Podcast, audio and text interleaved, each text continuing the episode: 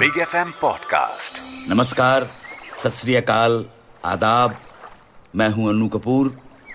आज़ादी के अमृत महोत्सव के अंतर्गत संस्कृति मंत्रालय भारत सरकार प्रस्तुत करते हैं जल यात्रा, भारत की नदियों की अमृत गाथा। जल यात्रा में इस पूरे हफ़्ते हम बात कर रहे हैं सिंधु और सिंधु नदी तंत्र में आने वाली नदियों की। पर आज का दिन बाकी दिनों से थोड़ा अलग है। क्योंकि इस पूरे हफ़्ते हमने हर दिन, हर शो में किसी एक नदी पर ध्यान केंद्रित किया। लेकिन आज के दिन बात होगी एक नहीं, दो नदियों की। सिंधु नदी तंत्र की वो दो नदियाँ जो दो सखियों की तरह रही हैं।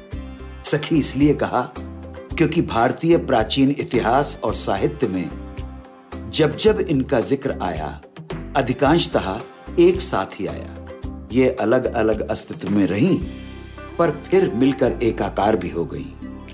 और ये दो नदियाँ, ये दो सखियाँ हैं, सतलुज और व्यास। सतलुज भारत और पाकिस्तान के पंजाब प्रांत के सबसे ज़्यादा क्षेत्रफल को घेरती है। ये दक्षिण पश्चिम तिब्बत में समुद्र तल से 4600 मीटर की ऊंचाई से निकलती है। सतलुज का पौराणिक नाम शतुर्दी है। परिवर्ती संस्कृत साहित्य में इसे शतद्रु यानी सौ शाखाओं वाली नदी भी कहा गया है। हमारे देश में अधिकांश नदियों की उत्पत्ति किसी पवित्र कुंड या पर्वत से मानी गई है, लेकिन इसके विपरीत सतलुज उस जगह से निकली है जिसे रावण की तपोभूमि माना जाता है। इसका उद्गम मान सरोवर के निकट राक्षस ताल से होता है, जिसे रावण ताल भी कहते हैं। सतलुज, हिमाचल प्रदेश और पंजाब में एक लंबा सफ़र तय करके भारत और पाकिस्तान के बीच सीमा रेखा बनाती हुई पाकिस्तान में प्रवेश करती है। बहावलपुर के निकट पश्चिम की ओर ये चिनाब से मिलती है। अब बात व्यास नदी की। ये हिमाचल प्रदेश के रोहतांग पास से लगभग चौदह हज़ार फीट की ऊंचाई से बहती है। ये कुल्लू घाटी से दक्षिण की ओर बहती हुई मंडी के पास पश्चिम की ओर मुड़ जाती है। कहा जाता है कि कांगड़ा के पास ये तीन दिशाओं में विभाजित हो जाती है। इसका पौराणिक महत्व भी बहुत है। इसे भारतीय महाकाव्य, महाभारत के लेखक वेद व्यास से जोड़कर भी देखा जाता है। परंतु महाभारत से भी प्राचीन ऋग्वेद में भी व्यास नदी है, वर्णन है उसका, और यहाँ पर व्यास का नाम है विपाशा। व्यास नदी की कुल लंबाई लगभग 470 किलोमीटर है। कहा जाता है कि सिकंदर के भारत पर आक्रमण करने के रास्ते में इस नदी को सबसे बड़ी बाधा माना जाता था। और यही वो नदी थी जहाँ से सिकंदर की सेना में फूट पड़ी और सिकंदर की सेना वापस लौट गई। व्यास और सतलुज की बहुत सी लोक कथाएँ भी हैं और पौराणिक कथाएँ भी हैं। पर एक कहानी ऐसी है जिसके बारे में आम तौर पर लोग नहीं जानते।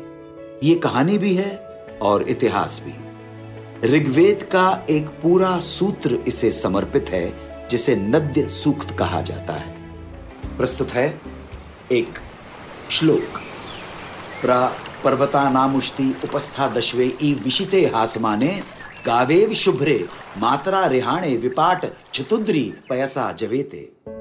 ये ऋग्वेद के तृतीय मंडल के नद्य सूक्त का पहला श्लोक है, जिसमें ऋषि विश्वामित्र सतलुज और व्यास की प्रशंसा में ये कह रहे हैं। विश्व के इतिहास में सबसे पहले यही सतलुज और व्यास का परिचय है।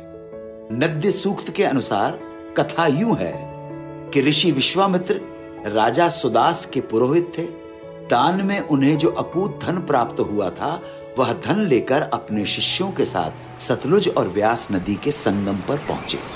उन्होंने नदियों को पार करके दूसरे तट पर जाने की इच्छा प्रकट की, पर सतलुज और व्यास का प्रबल वेग देखकर चकित रह गए। उनके अंदर कवित्व जाग गया। उन्होंने सबसे पहले इन दोनों नदियों की स्तुति की। उन्होंने सतलुज और व्यास को इंद्र की प्रिय नदी की उपाधि दी। उन्हें ऐसी गाय कहा, जो शाम होते ही अपने बछड़े से मिलने के लिए आतुर हो जाती है। और बहुत सारी उपमाएँ दे सतलुज और व्यास को थोड़ी देर रुकने का अनुनय विनय किया, ताकि वो उस पार जा सके। इस सूक्त में सतलुज और व्यास ऋषि की प्रार्थना स्वीकार करके अपना वेग कम कर देती हैं, ताकि ऋषि अपने शिष्यों के साथ उस पार जा सके। विश्वामित्र जब स्वयं संगम पार कर लेते हैं, तब सतलुज और व्यास से ये भी कहते हैं कि जिस तरह से मैंने तुम्हें पार किया है, उसी तरह से समस्त भारतवासी भी तुम्हें पार कर सके। इस सूक्त और कथा को इतिहास में एक महत्वपूर्ण स्थान मिला है। जब बात इतिहास की हो रही है तो फिर 17 नवंबर 1955 की भी बात होनी चाहिए, जो सतलुज से जुड़ी है। यह वह तिथि है, वो तारीख है, जब भारत के पहले प्रधानमंत्री श्री जवाहरलाल नेहरू की उपस्थिति में कंक्रीट से भाखड़ा नांगल बाँध बनना शुरू हुआ। ये कई सालों तक भारत का सबसे ऊँचा बाँध रहा है, जिसने पंजाब को बाढ़ और सूखे से बचाकर राज्य की रक्षा की। भाखड़ा नंगल बाँध के साथ और भी कई बाँध हैं, जो सतलुज और व्यास पर बने हैं। नदियाँ मनुष्य की जीवन रेखा हैं, हर सभ्यता और संस्कृति की पालक और पोषक है नदियाँ। ये बात मैं बार बार दोहराता हूँ और यही सत्य है, यही महसूस करता हूँ। आज के पंजाब की समृद्धि में सतलुज और व्यास का सबसे अहम योगदान है। देखा जाए तो भारत में सतलुज नदी मुख्यतः हिमाचल प्रदेश और पंजाब से होकर गुजरती है। ये हिमाचल में किन्नौर, शिमला, कुल्लू, सोलन और बिलासपुर जिलों से होकर बहती है। फिर सतलुज प्रवेश करती है शिमला ज़िले में। शिमला के बाद मंडी से होते हुए बिलासपुर पहुँच जाती है। और यहाँ पर बात आती है कंदौर पुल और भाखड़ा नांगल की। कंदौर पुल किब्बर चिच्चम पुल से पहले एशिया का सबसे बड़ा पुल था। और यहीं पर हिमाचल की सबसे बड़ी कृत्रिम झील गोविंद सागर झील का निर्माण किया गया। ये झील भाखड़ा बाँध की वजह से बनाई गई।